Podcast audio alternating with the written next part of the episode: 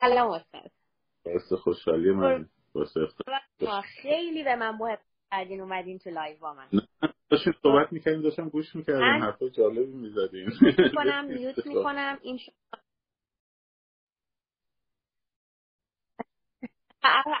من مخاطبین من باهاشون یا ترکی حرف می‌زنم یا شیرازی صحبت می‌کنم. سعی می‌کنم معمولا چیزایی که می‌خوام بهشون بگم که شاید یه معنی خوبی داشته باشه یه درس کوچولی داشته باشه که خودم از یه نفر یاد گرفتم به صورت تنز بگم که یادشون بمونه یا با لحجه بگم کارهایی که من می‌کنم. ولی الان با خودتون واقعا از همه بیشتر می‌دونین. من ازتون خیلی ممنونم بابت لایوهایی که هر شب داری می‌ذاری من خودم به شخصش هر شب میشینم نگاه می‌کنم و لذت می‌برم و یاد می‌گیرم. الانم واقعا مهمترین قسمت این انقلاب بالا بردن اطلاعات مردمه. برای اینکه مردم شماره یک یادشون میره تاریخ و اگرم خونده باشن.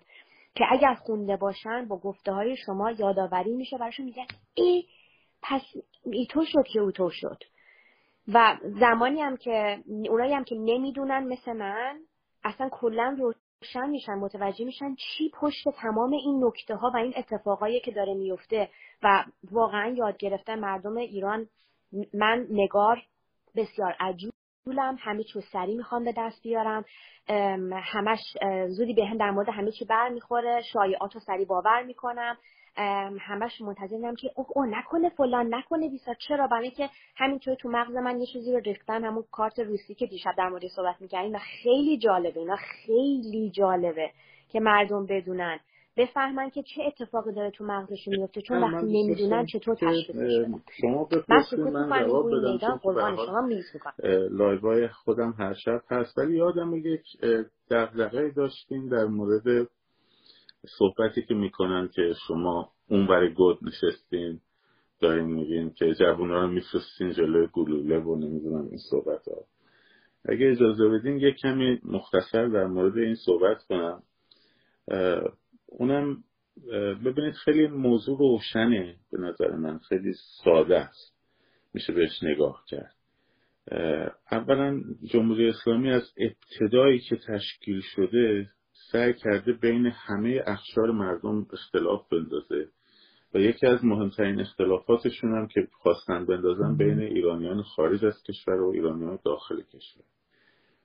ما چیزی در واقع بیرون از ایران در زندگیمون شاید خیلی از ایرانی ها اینجوری باشن. حالا من با برخی کار ندارم. ما چیزی از بیرون از ایران تو زندگیمون واقعا نیست. یعنی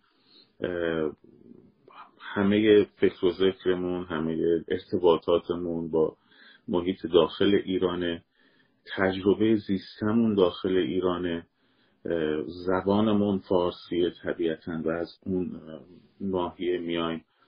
اما اون چیزی که خیلی خیلی مهمه دو تا مسئله است تو این قضیه. یک یکم در واقع.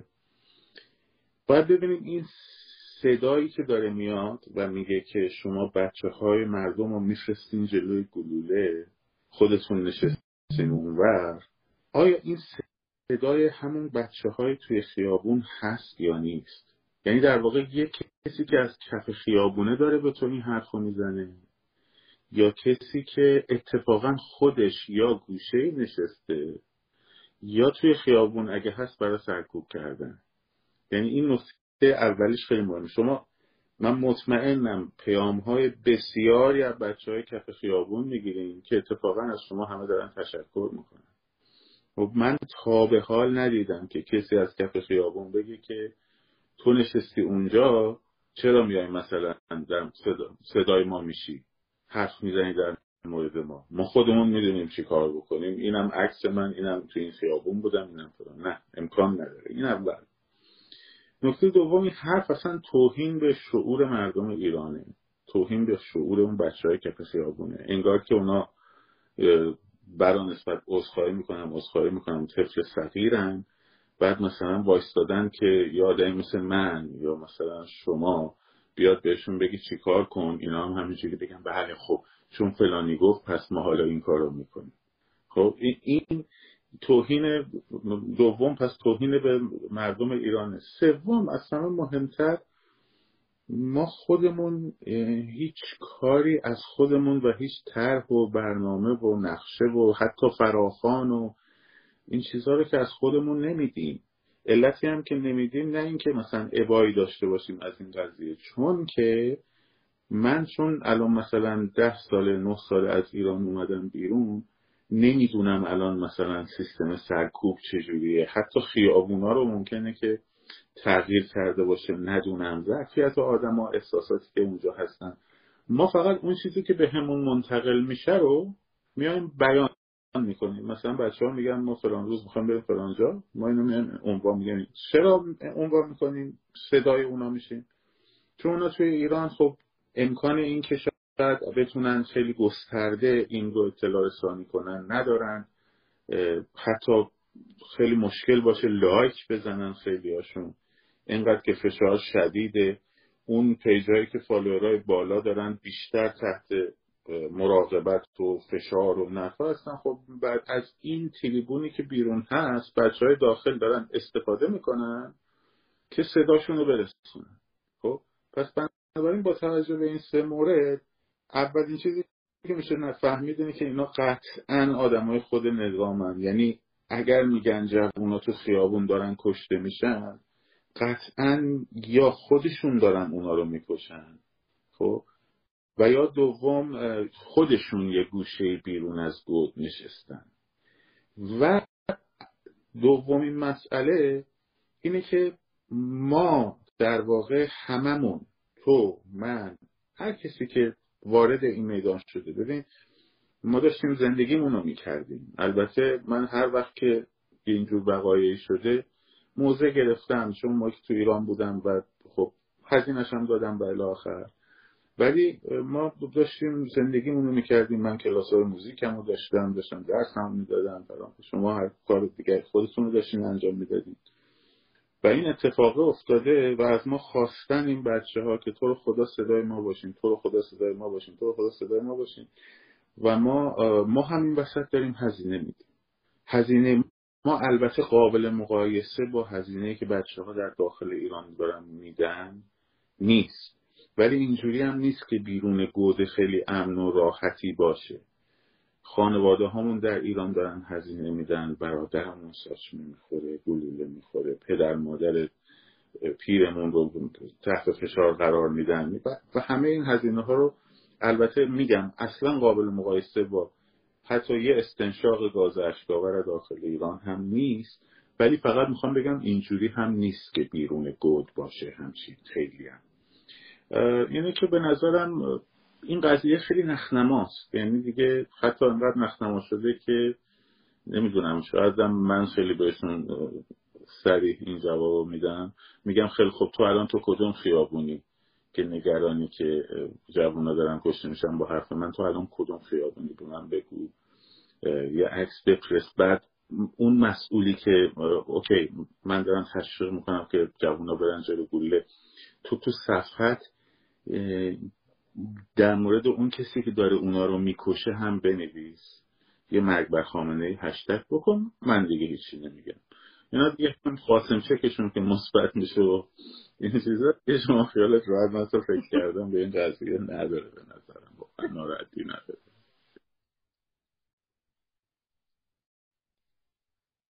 ناراحتیش راستش رو بخوایم بیشتر به خاطر اینه که من خودم هم باعث توی توی من من یک آدم معمولی یه نگار معمولی خارج از کشورم بیشتر از نزدیک 15 سالی که ایران زندگی نمی کنم. هر از گاهی و من هیچ وقت آقای توکلی در مورد مسائل سیاسی توی پیجم صحبت نمی کردم به چند دلیل.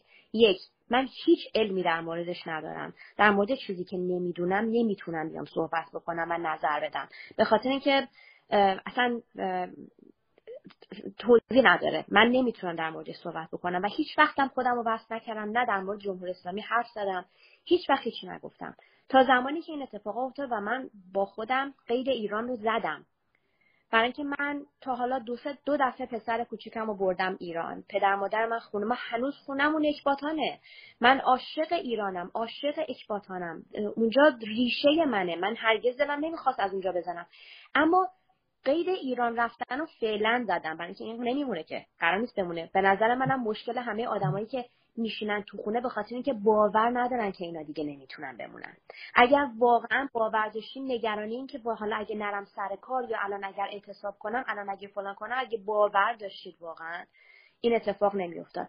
و وقتی هم که شروع کردن در مورد این مسئله هستن بسیاری از آدمایی که آقای توکلی تعدادشون هم واقعا هم نیست متاسفانه. این اصطلاح خاکستری.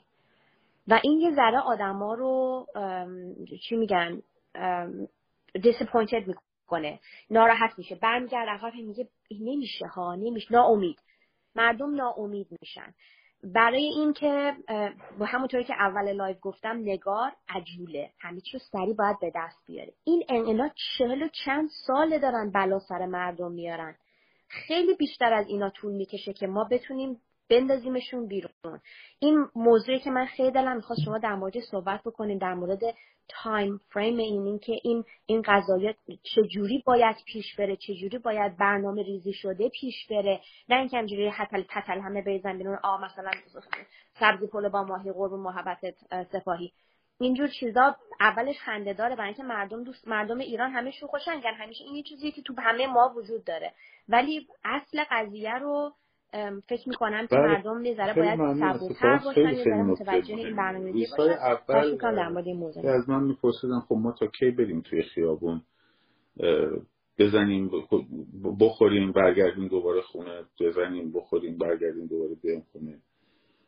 من اونجا آمدم فازبندی انقلابا رو روی همه انقلابایی که تو دنیا شده کافی آدم مطالعه کوچیکی داشته باشه این رو آمدم مطرح کردم که بس ببینید ما الان اون موقع. توی مرحله هستیم که در حال فرسایش و سر در واقع ریزش یکی از این دو طرف هستیم. یه طرف مردم یه طرف نیروی سرکوبگر.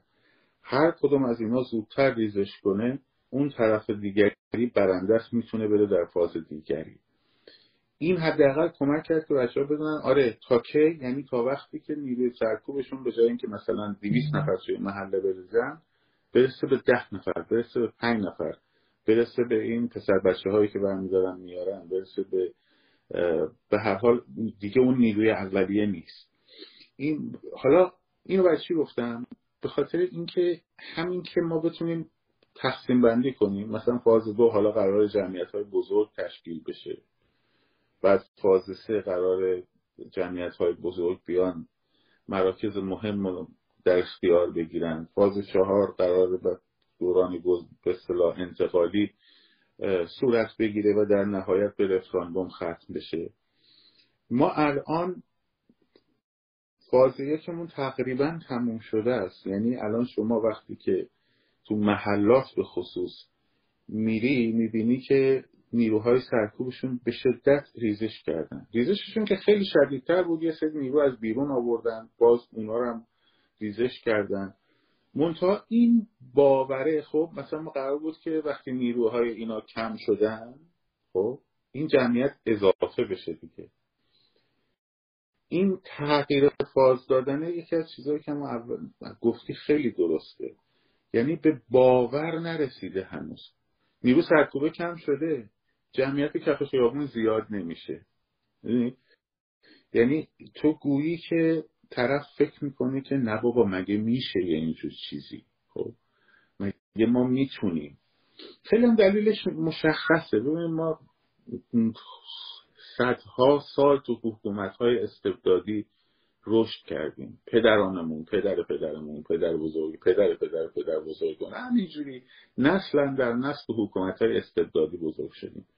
هم در حکومت های استبدادی و هم در خانواده های پدر سالار حالا من کاری ندارم با اینکه مثلا ممکنه الان پدر مادرهای ده شستی یه مقداری تفاوت کرده باشه دیدگاهشون نسبت به چیز. ولی کافی یه نسل برین عقبتر.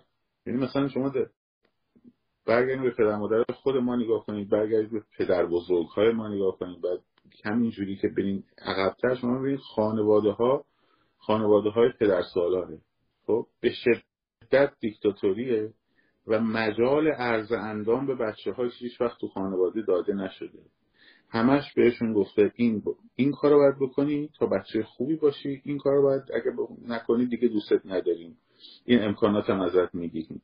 رقابت بین برادر و خواهر رو تو سر بچه ها زدن ببین داداشت چقدر درسش خوبه ببین دختر خالت چقدر مثلا دختر خوبیه تو چقدر. این باعث شده که همشون تو سر ما زده شده در خانواده. اون کانفیدنس اون اعتماد به نفس کافی رو برای اینکه باور کنیم که نه ما نقش آفرینیم. این در درونمون شکل نگرفته. ما همیشه فکر می‌کنیم پدر باید بخواد بزرگترها باید بخوان تا یه اتفاقی بیفته. ما باید جلب نظر بزرگترها رو بکنیم. خب؟ تو سیستم های استبدادی هم وقتی در حکومت هم که میرین شما می‌بینید سیستم های استبدادی عین همون خانواده استبدادی فردیت و عاملیت رو از افراد جامعه می‌گیره. برای همین یک رقابتی برای نزدیک شدن به اون سر هرم همیشه در جامعه شکل می‌گیره که هر کی به اون رأس قدرت نزدیکتر باشه با چاپلوسی با تملق با هر وسیله و هر امکانی رشوه فساد و و این می‌تونه آدم موفق تری باشه. این یارو پارتیش کلفته این پدرش نمی‌دونه تو کجا کار می‌کنه این نمی‌دونه خب. یعنی ارزش اعتبار و عاملیت باز به فرد نیست به نسبتیه که او با رأس حکومت داره. خب این دو عامل سبب این یعنی این تربیت در جامعه استبدادی و در خانواده استبدادی پدر سالار. خب سبب شده که ما همچنان به دنبال یک پدر مقتدر توانمند بگردیم به اسم رهبر که ما رهبر نداریم پس هیچ کاری دیگه نمی‌تونیم بکنیم.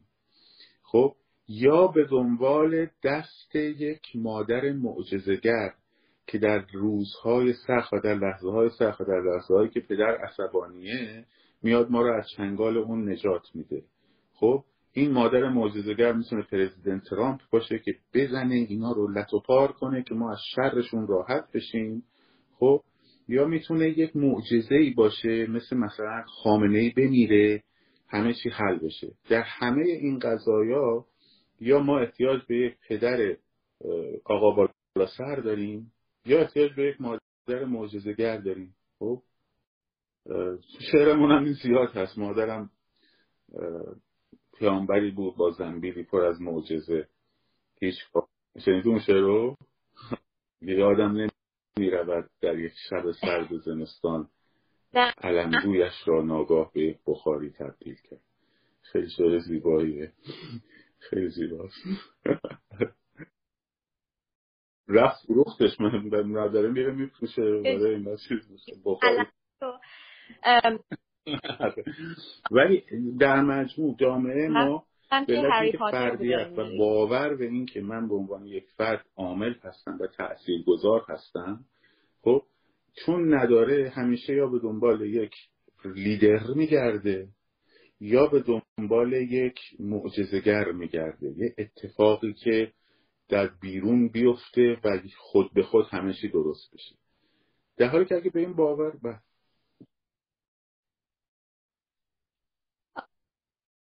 ببخشید.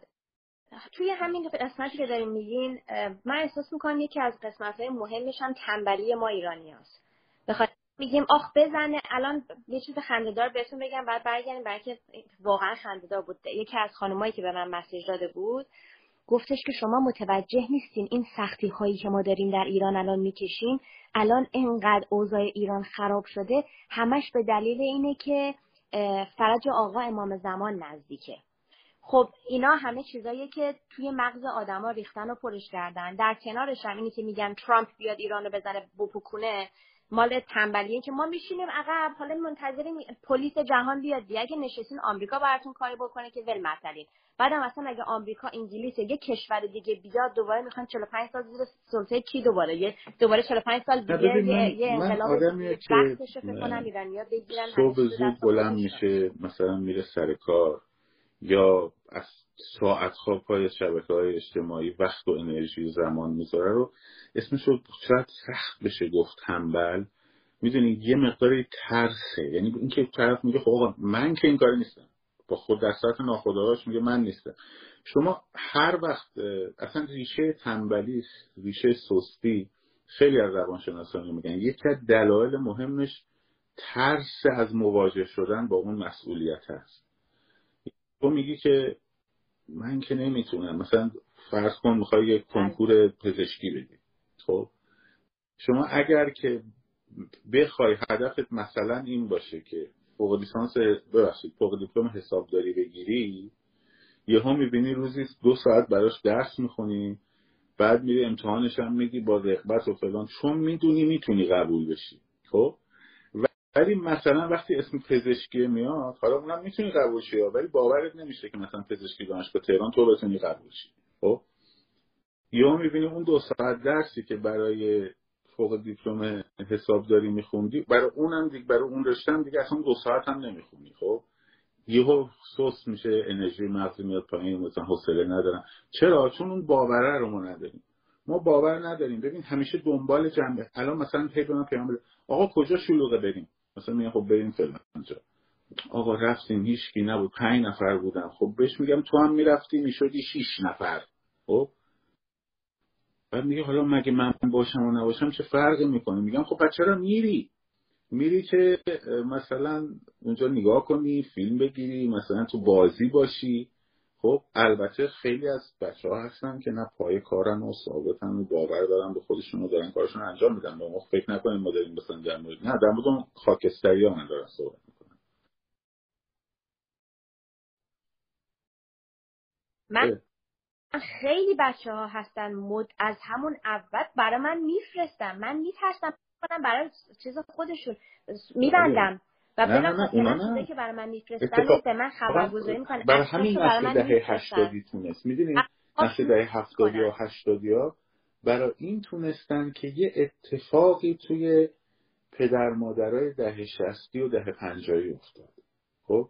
پدر مادرای دهه شستی و دهه پنجایی بسیاریشون اون پدر سالاری که بهشون تحمیل شده بود خیلیش هم به واسطه دین بود. یعنی اون بحث دینگوریزی که اتفاق افتاد تو جامعه اون سر قله به اصطلاح استبداد دینی که خابوش ریخت فرو ریخت خب در ذهن اینا اون استبداد پدر سالار اون تعاریف و همینطور انقلاب شبکه به اصطلاح کامپیوتر و آیتی همه اینا باعث شد که پدر مادرای ده پنجایی و ده شستی اگه یاد باشه می‌گفت خیلی هم ما می‌گفتیم بابا دوره ما پدر سالاری بود الان بچه سالاری شده.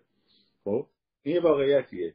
یعنی باعث شد که این بچه ها بتونن خودشون رو پیدا بله. بکنن. اون باور خودشون رو پیدا کنن و همینا هم موتور انقلاب. دقیقا. الان برای اینکه این بچه ها راحت مثلا نیکا که مثلا با اون سن و سال بلند میشه میره اونجا روسری و آتیش می‌زنه. خب خیلی کار بزرگیه. یعنی مثلا شاید من در سن اون بودم اصلا به فکر هم نمی‌رسید که اینجور کاری رو بشه کرد حتی. خب یه اینجور تابوی رو بشه شکست حتی بهش نزدیک شد. مگه میشه؟ خب این بچه ها موتور انقلابن. حالا این نسل بالاییه همچنان درگیر همون معضلات دنبال رهبر بگرد و دنبال یعنی بخوان توی پرانتز آقا بالا سر و دنبال مادر معجزه گر بگرد. همه دنبال اینن الان اونا خیلیاشون.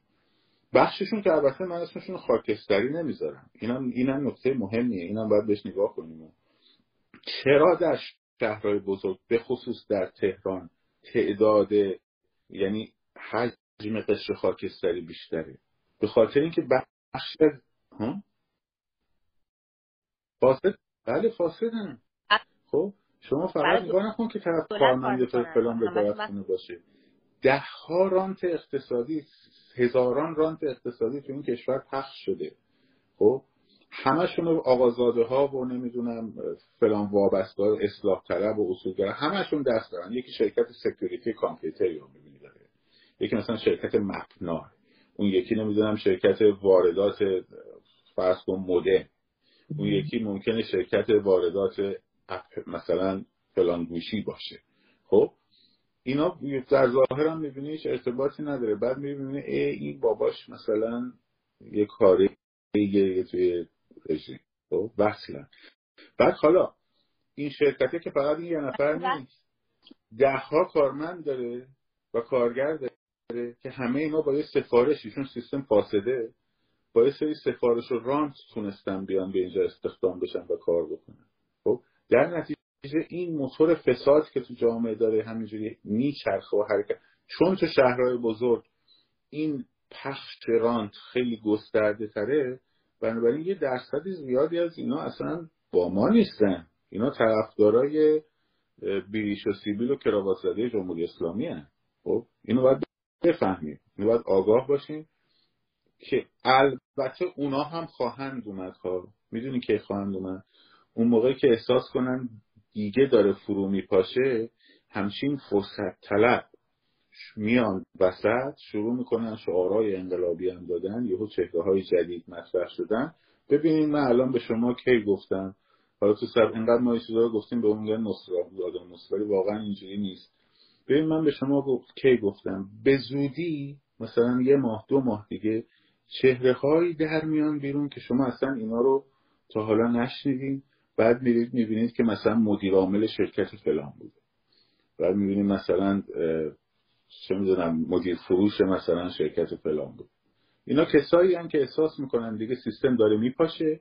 بعد حالا می‌خوام بیان برن ماهی رو در آب حوز انقلاب و دریای انقلاب بگیرن. ولی در واقع بخش دیگری از اون قشر خاکستری که بخش در واقع اونا رو من می‌ذارم قشر خاکستری اون بقیه که قشر قهوه و سیاه هستن. خب این قشر خاکستری باور نداره خودش باور نمی‌کنه که. بعدم میگه به این پای صحبتاشون بشینی همشون تحلیلگر سیاسی هم هستن. آمریکا اگر بخواد اینا میرن. آمریکا اگه نخواد اینا نمیرن. خب این رژیم برای چی باید بره وقتی سود برای آمریکا داره؟ بعد یکی نیست بهش بگه که بابا جان محمد رضا شاه هم محمد رضا شاه هم خب متحد درجه که آمریکا بود. پشتش هم خیلی با آمریکا بحث بود و با هم اصلا خیلی نزدیک ارتباط داشتن دیگه. پس این چیه که خب خب اون میره ولی این نمیره. خب به خاطر اینکه تو اون نسل یه سری آدمایی بودن که به علت گسیخ گسیخت گسست فرهنگی که ناشی از شهرنشینی مدرن در دوران دهه 40 و 50 بود. پس از انقلاب سفید خب اینها به یک سبکی از زندگی و به یک سبکی از مطالعه و به یک برخوردی با گروه های چپ آشنا شده بودن که خودشونو به شکل چریک می‌دیدن. به شکل یک چریک مثلا چگوارا می‌دیدن همشون. همشون رویای مثلا کتاب علاقه یکی از چیز پاپیولار ترین کتابایی که دست جوونا میچرخه اون موقع یه کتاب بود اسم جنگ شکر در کوبا نوشته ژان پل سارت خب که گزارش های جنگ کوبا بود. با هر کدوم من 6 سالم بود انقلاب شد. خب مثلا میشستم تو خونه می‌دیدم مثلا بابام داره مثلا با شوهر عمم در مورد عملیات دی ام بی ام داره حرف می‌زنه. خب در ویتنام. اینقدر ما می‌دونستن این چیزها رو همشون تو کار اینجور مسائل بودن. خب به علت اون ویژگی اون نسل همینطور حالا پوچ اتحاد شوروی که حالا در مورد صحبت می‌کنیم یکی دو جلسه دیگه در لایومون اون نسل به این نتیجه رسید که خودش می‌تونه این کارو بکنه. و خودش بلند شد و البته خب کمک خارجی و روسها و و, و اینا هم پشتشون بودن. یه شورشی کردن و نظام انداختن پایین. حالا این نسل همچنان میگه نه آمریکا اگر بخواد میشه آمریکا اگه نخواد نمیشه. یه روز که من میرم یه گزارش مثلا از جلسه فران لابیمون با کنگره اینجا میدم به بچه ها همشون خوشحالن. آقا ما رو شاد کردی. میگم مثلا فلان سناتور اینو گفته بود. آقا ما خیلی خوشحال کردیم. میگم بابا دو تا سناتورن کاری نیستن. اینا می‌تونن نهایتا یه دونه قانون اینجا تصویب کنن. تو خیلی اینا رو بزرگ نمیم. ما داریم اینا رو لابی می‌کنیم که مثلا برجام ن... نیفته تو دستور کار دموکرات ها فرض خب؟ ولی مثلا سناتور سناتور تد کروز اگه یه حرفی بزنه در مورد ایران یهو همه خوشحال میشن. ترین چی کار است بابا؟ اصلا کارش مگه؟ می‌دونی؟ این مسئله هست. این متاسفانه نگاه اونم به نظر من همش آقای توکلی به دلیل نداشتن اطلاعات کافی از شیوه کارکرد کشورهای مختلف مخصوصا آمریکاست کسایی که فکر می‌کنن الان من باورتون نمیشه همه میگن فلان نامه رو بفرستید به فلان به سناتور اوهایوتون به سناتور مثلا استیتتون فلان کنید. هیچ کدوم هیچ کاری نمی‌کنن. برای اینکه اصلا ربطی نداره. در مورد مسئله مردم که شما میگین بله ولی اینی که مردم بگن. مثلا خب نظر آمریکا چیه؟ خب خیلی من می‌پرسن خب من واشنگتن هم دیگه. میگم نظر آمریکا یعنی کی نظر چی؟ خب هزار تنگ اینجا هست نمی‌دونم ده هزاران لابی هست ده ها 435 تا نماینده مجلس صد تا سناتور کلی وزیر و نمی‌دونم کارشناس و فلان. هر کدومشون یک گروه هایی تو خودشون دارن.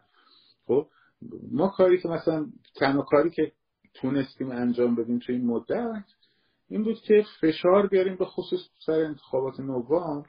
این پیام به دادیم که شما اگه برید دیل بکنین با جمهوری اسلامی زیر میز خب ما به شما رأی نمیدیم.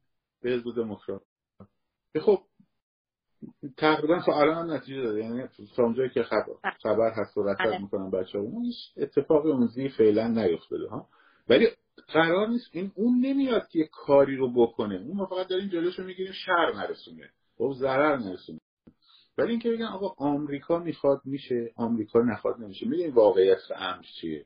واقعیت امر اینه که وقتی در گوادالوپ جمع شدن در دی ماه اواخر آذر اوایل دی خب سال 57 موضوع جلسهشون که فقط فیگارو اونو یه بار چاپ کرد خب در مارچ 1980 فیگارو چاپ کرد. یه گزارش در واقع رفت. موضوع جلسه این بود که شاه دیگه قدرت کنترل کشور رو نداره. حالا ببینیم ما چیکار می‌تونیم بکنیم. از کی حمایت کنیم که جایگزین شاه بشه؟ با کدام گروه از اپوزیسیون بریم وارد مذاکره بشیم؟ چون موقع مائوئیستا بودن نمی‌دونم مارکسیستا بودن فدایی ها بودن پیکاری ها بودن چپ های دسته های مختلفی از چپ بودن اقلیت و اکثریت و اسلامی ها هم بودن. خب تو اونجا به این نکته اینه نکته اینه که به این نتیجه رسیدن که دیگه کاری از دستشون بر نمیاد برای نگه داشتن مثلا اینکه شاه باشن. خب؟ حالا یه هم نمی‌خواستن مثلا مثل بریتانیا مثل شوروی. خب؟ ولی داستان آمریکا و فرانسه و نمی‌دونم آلمان اینا دیگه دیگه نمیشه کاری کرد. حالا ببینیم چیکار بکنیم با این انقلابه؟ که همون از ترس اون قدرت مردمی خب باعث شد که اینا حتی شاه راه ندن به امریکا دیگه. در به در شد بشه آخرش باز به اصطلاح راکفلر و کیسینجر و اینا آمدن فشار آوردن. تا مثلا آوردنش تو نیویورک. بازم بالاخره مجبور شد وقتی تا رسید به نیویورک گروگانگیری سفارت شد دیگه مجبور شد بره دیگه. بردنش تو نظامی در تگزاس و از اون برم فرستان رفت پاناما مکزیک و پاناما. حالا منظورم اینه که وقتی که مرد به این نتیجه برسن حالا خیلی جالبه. اینا وایستادن ببینن که مردم ایران چیکار می‌کنن. وایستادن ببینن مردم ایران چقدر میرن جلو. واسدن ببینن چقدر صدای اپوزیسیون متحدی یا یک گروهی از به صلاح تشکلی در میاد بیرون که بتونن اینا حمایت کنن ازشون. واسدن این آقا سرکوب میشه نمیشه مردم پس می‌کشن نمی‌کشن. یه ادم تو ایران وایسادن ببینن آمریکا چی میگه. این منتظر ببینه اون خب؟ اینش خنده داره. که اونا وایسادن ببینن آمریکا چی میگه. خب؟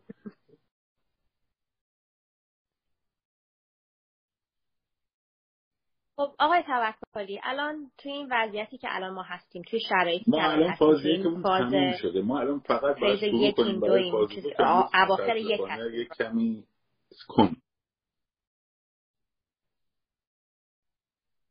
خب من ازتون بپرسم. دو, تا نکته بود من می‌خواستم از شما بپرسم. برای علم خودم. امیدوارم بچه‌ای که اینجا هستن از این موضوع بتونن یه درسی بگیرن. قضیه یکیش که خیلی کوتاه اگه میشه در موردش بهمون بگین دو تا نکته رو بهتون میگم. هر کدوم خواستین خودتون شروع کنید یکی این قضیه گروه دروغیاب چیچیاب مال یو حقیقت یاب این اصلا قرار چیکار بکنن؟ کاری هستن؟ نیستن؟ چیکارشون بکنیم؟ این, این یکی این. دومین قضایای قضیه اعدام هایی که داره اتفاق میفته تاکتیکی که جمهوری اسلامی داره استفاده می‌کنه الان که همون قضیه ترسر رو داره زیاد می‌کنه. ببین آره. داستان کمیته حقیقت یا خب خیلی راحت برید مذاکرات رو بخونیم و نتیجهش هم ببینیم. خب قرار است کمیته تشکیل بشود. due date ش هم یعنی زمانی که قرار اینا رو گزارش بدن خب در 2024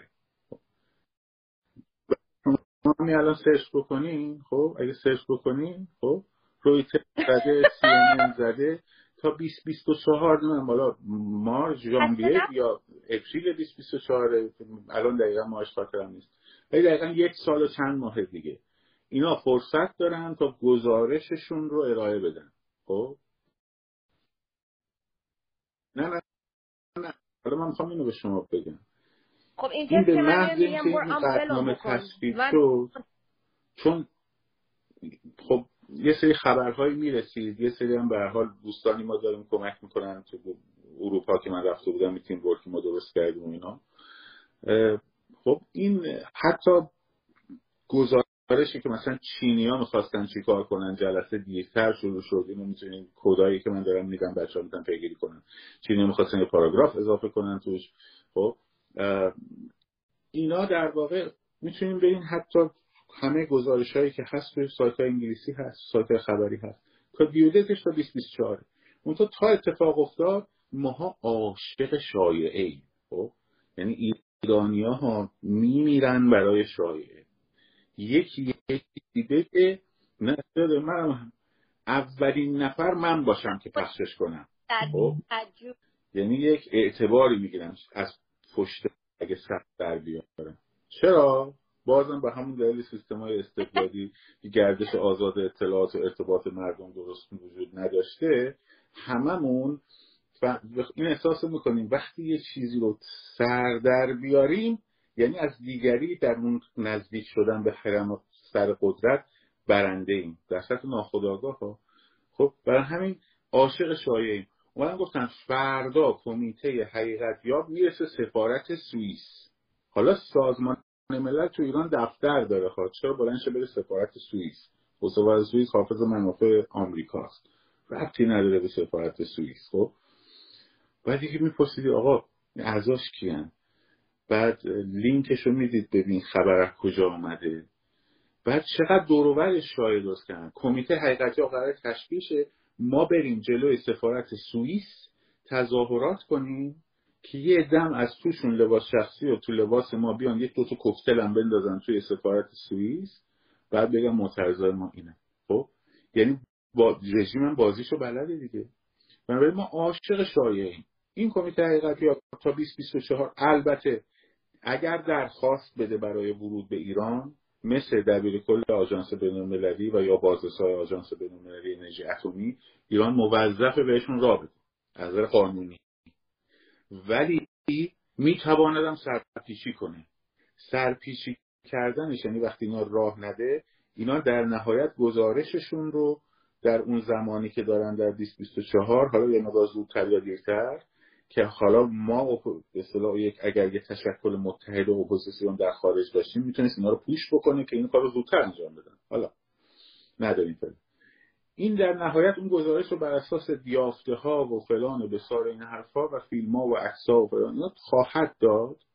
خب و اینم قید خواهد کرد که جمهوری اسلامی ما رو در واقع را نداد.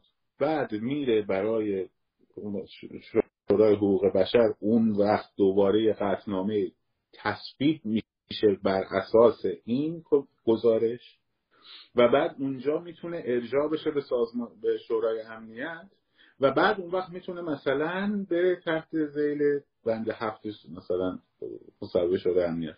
این پروسه خب این پروسه کلیتش دو سه سالی حداقل کار داره خب. حالا ما اصلا به اینجا اصلا داستان این نیست. خب داستان اصلا همین که محکوم شد جمهوری اسلامی خب این کافی بود برای این کافی بود که سرکوب هایی که می‌کنه گز... به اصطلاح گزارش شد شهادت ها اومد فلان و بسار به عنوان یک کسی که داره یک رژیم نامشروعی که داره مردمش رو سرکوب می‌کنه. خب چینیا خیلی تلاش کردن. اینو برید بخونید تو خدا. بچههایی که انگلیسی بردن برین گزارشاش هم تو بیویترز هست هم تو سی ان ان هست که آلمان باش مخالفت کرد. این پشت پر این این روی پرده است. چینیا می‌خواستن من نخوندم خودم اقدامات برخی مثلا طرف ماشین پلیس آتیش زده یا رفته مثلا خونساسازی کرده رو وصلش کنن به گروه های تروریستی. اصلا اون عملیات شاه چراغ هم برای همین قضیه صورت گرفت خب؟ که وقت بگن اینا یه سری گروه های تروریستی سازمان یافتن که بعد بره تحت ماده 51 که منشور حقوق بین الملل به عنوان رژیم مشروع بشه که با اینا برخورد بکنه. خب این تلاش چینیا این تفکر چینیا بود که اصلا می‌خواستن که آلمان گفت نه اصلا اینجوری نیست و اول دقیقه 90 نمی‌تونی سورپرایز کنی شورا رو پیشنویس تهیه شده. دوما که نه اینا اصلا سرکوب مصداق سرکوب مصداق تروریسم نیست مصداق دفاع مشروع.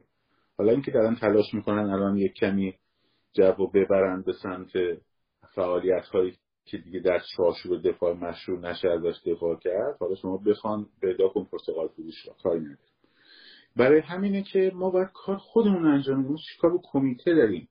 کمیته قرار بود سه هفته پیش بیاد ایران همه می‌گفتن دیگه. ما کار خودمون داریم انجام میدیم. کمیته حقیقتی هم کاری نداریم. اگه ما تونستیم موفق میشیم اگه نتونستیم اونا میان به ما میگن میگن که آره اینا رو زدن کشتن و فلان و بسار. اونا هم یه قطنامه تصویر می‌کنن و بر آخر. هیچ کس جز تو نخواهد آمد. خانه خالی تر از آن است که میپنداری فقط اون کسی که میاد خودتی و تو هستی. دومیش چی بود؟ پرسیدی؟ اعدام ببین. در مورد اعدام بود. مسئله اعدام خیلی مهمه ولی توی حرفی که داشتیم می‌زنیم در مورد اپوزیسیون که گفتین من واقعا میگم همه چیزایی که من خیلی از شما دارم یاد می‌گیرم. خب. اصلا این قضیه اپوزیسیون می‌تونه اینا رو با هم دیگه بیاره که تعدادی بین حالا ده نفر 20 نفر سیستمی داریم من صفحه خودم توضیح دادم شوک درمانی تو اقتصاد خب البته تعریفش خیلی کتاب مهمی هم هست نویسنده امریکایی نوشته الان اسمش خاطرم نیست. تو فارسی هم ترجمه شده. خب روشیه که توی سیاست هم خیلی خوب اجرا میشه. آلمان نازی هم این کار اولین بار گوبلز کرد و انجام می‌داد. یک با کریستال ناخت. شب شیشه های شکسته. وقتی حمله کردن به تمام مغازه های یهودی رو زدن و خورد کردن و صومعشون رو شکستن. جامعه تا تو شوک این قضیه بود اینا یه سری از این یهودی ها رو سوار کشتی کردن و انداختن بردن و به زور اخراج همه دارایشون رو گرفتن رفتن فرایشون یعنی گفتن برید امریکا. برید هر جای کورستان دیگری به خودشون که می‌خواید برید. خب که جامعه مقاومت نکنه در برابر اخراج یهودی ها هنوز داشت جامعه با شک و بهت به کریستال نافت نگاه می‌کرد شب شب شیشه های شکسته. اینا داشتن کار خودشون رو می‌کردن خب؟ این اتفاق چجوری میشه؟ یعنی یه اتفاقی میفته که ذهن شما یهو فلج میشه همینجوری میمونی. کسی که شوکه میشه چجوری میشه؟ عمل ازش میفته همینجوری فقط دنبال می‌کنه خب؟ دانشگاه شریف چی شد؟ یهو من آقا ریختن تو دانشگاه دارن می‌کشن. خب؟ خب دارن می‌کشن. بریزین دور دانشگاه آزاد کنید خب این یه شوکه. چرا شریف؟ چون مردم روی مثلا بحث نخبه و نخبه کشی و نمی‌دونم نه. من نمیگم نریختن تو دانشگاه شریف ها ریختن تو دانشگاه شریف. ولی دارن می‌کشن خب یه دو تا از اون کشته شده های اون شب و چهار تاشون رو بگین دیگه. بگین فلانی و فلانی و فلانی و فلانی و فلانی کشته شدن تو همون موقعی که هممون رفته بودیم سمت دانشگاه شریف خب زاهدان اون فاجعه رو سرش آوردن. همون همون موقع همون موقع که همه داشتیم شریف می‌زدیم و هشتگ شریف هشتگ شریف خب زاهدان داشتن اینا جنایت اصلیشون رو می‌کردن. خب در مورد اوین چی شد؟ آقا آتش گرفته. اوین دو هزار نفر سوختن. خبرهای دو هزار نفر هم اومد خب. همه حساس حساس حساس. خب بابا از اون دو هزار تا یه چهار تاشو پنج تاشو ده تاشو پونزده تاشو. بگین دیگه. ببینیم کیا بودن دو هزار نفری که اونجا سوختن. دیویس نفری که سوختن. پنجاه نفری که سوختن. خب اتفاق افتاده خواه. یه فیلم هم در مورد بمب صوتی هم داره می‌زنه. شاید هم بمب آتشزا داره می‌زنه. خب ترند میشه میره تبدیل میشه به خبر یک. وقتی میشه خبر یک همه حواسا از هم کف خیابون هم جنایت هایی که اونا می‌تونن انجام بدن در سایه این شوک درمانی میره کنار. حالا یا خیابون خلوت کنن خب مسئله فوتبال. مسئله فوتبال. بریزیم بیرون جمعیت میلیونی تشکیل بدیم. خب ریختیم بیرون. جمعیت میلیونی تشکیل شد. حتی اگه یه میلیون نفرم برای پیروزی یا شکست یه تیم بیان بیرون من خوشحال شدم که برای شکست ایران مردم ریختن بیرون. خیلی حرکت درستی بود خب؟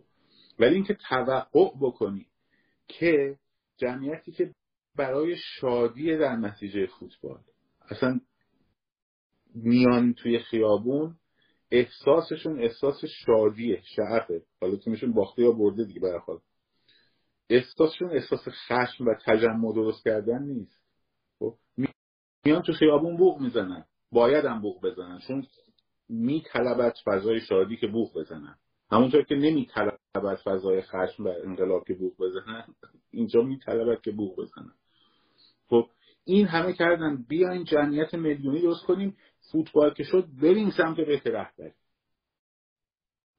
آقای ایبی هم فراخان داد با چادر بیان بیرون. حالا من نفهمیدم چادر منظورش چادر بود یا خیمه بود به هر حال.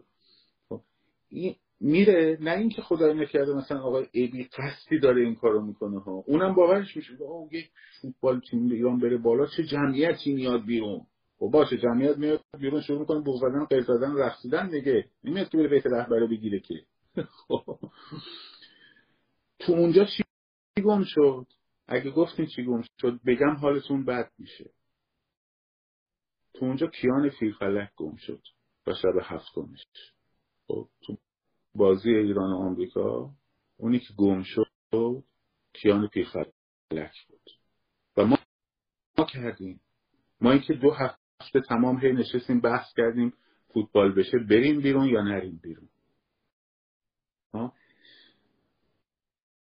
24 25 26 آبان شد. نظام احساس کرد که بابا اگه اینجوری ادامه پیدا کنه خب چه ممکنه اصلا بیفته. مردم انرژی گرفتن قدرت گرفتن. حمله به کردستان. این اتفاق افتاد. درست افتاد. ولی ما توازن خبریمون رو گم کردیم. از اون برم اومدن کردها رو تحریک کردن که بگید ایرانی تهرانیا بی اوزن تهرانیا بیس و بغل میدن تهرانیا شکلات پخش می‌کنن. خب که تفرقه بندازن. 24 و 25 و 26 آبان ما با اون حجم پیروزی خب تب به جای اینکه تفکر امتدادش بیاد روی میز چی اومد روی میز؟ دعوای کردستان تهران آی جوان بود آی سنندش مهم من بود. حالا من آخرش میگم راهکارش چیه. الان هم اومدن. یه جوون رو اعدام کردن. خب؟ حالا یعنی اینکه ما می‌کنیم. حالا ده تا لیست دیگه به شما میدن. شما فکر می‌کنی اینو ترند نکردیم که اعدام شد. حالا اگه اینا رو ترند بکنیم دیگه اعدام ممکنه نشن نه میشن اگه بخواد بکنه. خب. اون این کارو کرده که تو اینا رو بکنی ترند. چرا اینا رو بکنی ترند که کار عظیمی که تو اعتصابات 14 15 16 انجام دادی اون پیوست جمعی خب تبدیل بشه به ترند اعدام نکنید اعدام نکنید. آی جوون ما رو دارن اعدام می‌کنن. وای وای وای وای. بابا تو کدوم جبهه جنگی وقتی که سرباز تو همرزم بغل دست گوله می‌خوره اینجاش میفته وای میسی بالا سرش عزاداری می‌کنی گریه می‌کنی سلفی می‌گیری؟ یا اینکه اسلحه‌شو برمیداری ادامه میدی. کدوم تو کدوم جنگی؟ یه کشور جنگ ایران عراق. آیا تلویزیون ایران میومد اینجوری تبلیغ می‌کرد؟ در عملیات کربلای چهار حدود چهار هزار نفر ده هزار نفر از رزمندگان اسلام به درجه رفیع شهادت رسیدن. نمی‌دونم که کسی میاد از کشتهای خودش گزارش تهیه کنه؟ کسی میاد از شکستهای خودش گزارش تهیه می‌کنه یا از شکستهای حریف گزارش تهیه می‌کنه. اگر هشتک اسم اعدامی ها کمک می‌کنه به اعدام نشدنشون بسیار خوب حرفی نیست. اگر هشتک سنندج کمک می‌کنه به مهابات کمک می‌کنه به اینکه اونجا رژیم عقب بکشه بحثی نیست. حتما انجامش میدیم. منتها توازن خبریمون نباید به هم بخوره. باید حواسمون باشه که ما مثلا الان 24 25 26 آبان رو انجام دادیم خب؟ توازن خبری ما نباید به هم بخوره در اثر مثلا رفتار کردستان. از مهابات دو تا پست می‌ذارم سه تا هشتک هم می‌ذارم خب؟ ولی ده تا از همین فیلم های این سه روز می‌ذارم و فرا... نه کارهایی که قرار ادامه پیدا کنه می‌ذارم خب. اگر موضوع فوتبال که اصلا حالا اون خیلی دردناک بود برای من بحثیه که باید صورت بگیره. خیلی خوب. یه دونه هشتگ می‌ذارم. میگم آقا اگه ایران باخت مثلا تیم ملا باخت بیاین بیرون خوشحالی کنیم. یا اگه تیم ملا برد مثلا حواستون باشه اگه بیاین بیرون خوشحالی کنیم اونا هم استیجشون رو دارن پرچمای خرچنگ نقشانشون هم میچرخونن. این خوشحالی رو به اسم خودشون می‌زنن. میگن همه مردم در حمایت از تیم ملا به خاطر اینکه آمریکا رو برد اومدن. حالا اگه این ارزش بحث داره یه دونه هشتگ مثلا فوتبال صد تا کیان پیرفلک صد تا هفتم کیان پیرفلک. مگه قرار نبود هفتمش بیایم بده چی شد؟ اون شد. الانم ما یک توازن خبریمون از دست داریم میدیم. دو احساس عجز و ترس می‌کنیم. این جوان عزیز رو ادام کردن. ماها سوال پرسش اصلی اینه. تو بلوچستان هم همزمان سه نفر سه تا برادر رو امداد کردن. قبلش هم اعدام کردن. ما چرا رو این حساس شدیم؟ چرا؟ چون به ما نزدیکه. چون به ما نزدیکه. بلوچستان یکم ما دوره. خب تهرونی. به من نزدیک من ترسیدم از این قضیه که حالا این بلا سر منم میاد. بعد برای اینکه می‌خوام بگم نه من نمیترسم این ترسم رو میام ترانسفر می‌کنم احساسم رو انتقال میدم روی افسردگی و عجزه و اونم اینو می‌دونه.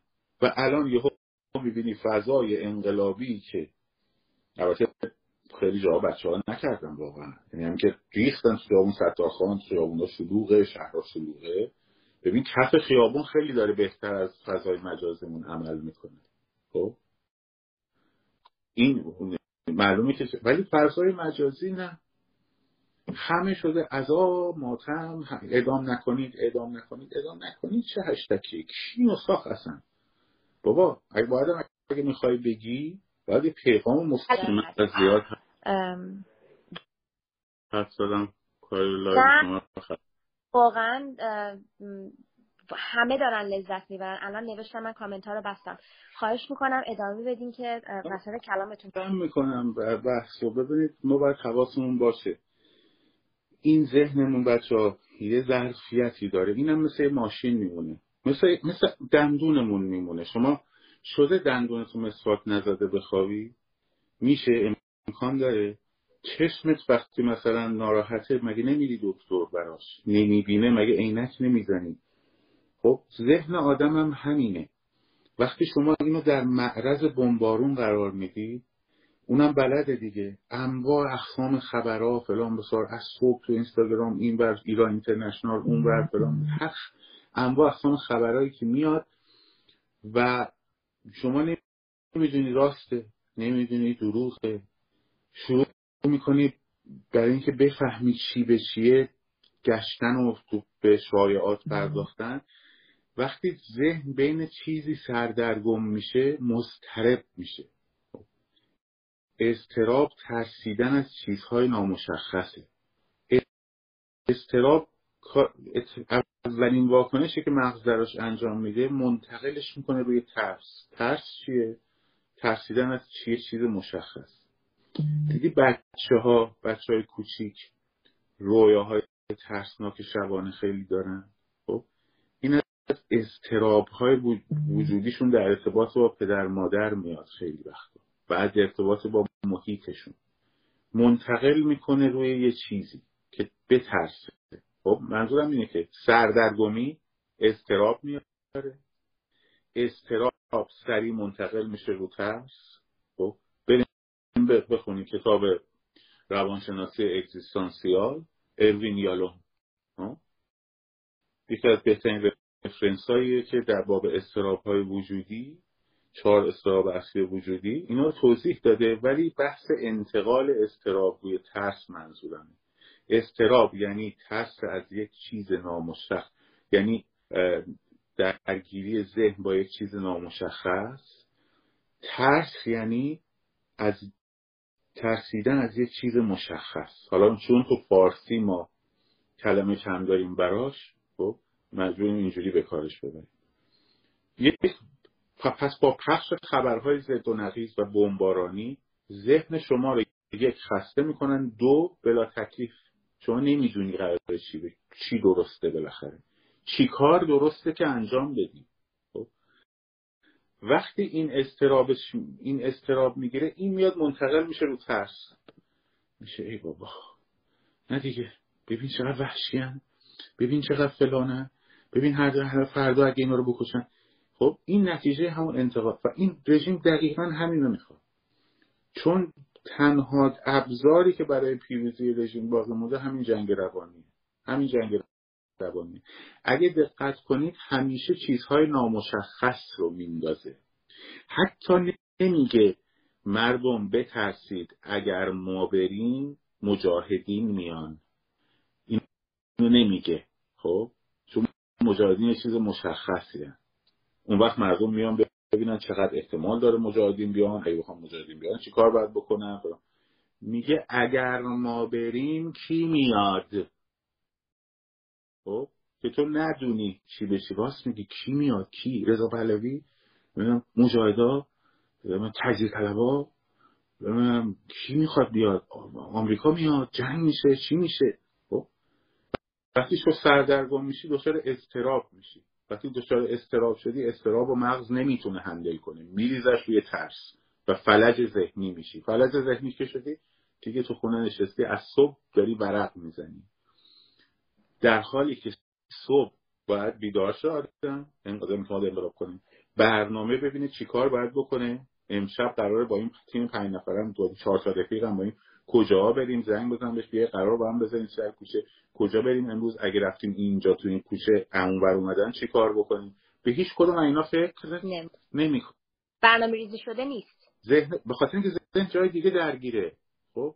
به خاطر شما اگر دقت کنی شما اگر دقت کنی حجم اخبار شایع نامربوط به مربوط یعنی اینقدر اتفاقات تو سطح کشور ما میفته همیشه در شرایط عادی. هیچ کدوم خبر یهو یه دونه بولتن محرمانه در میاد بیرون.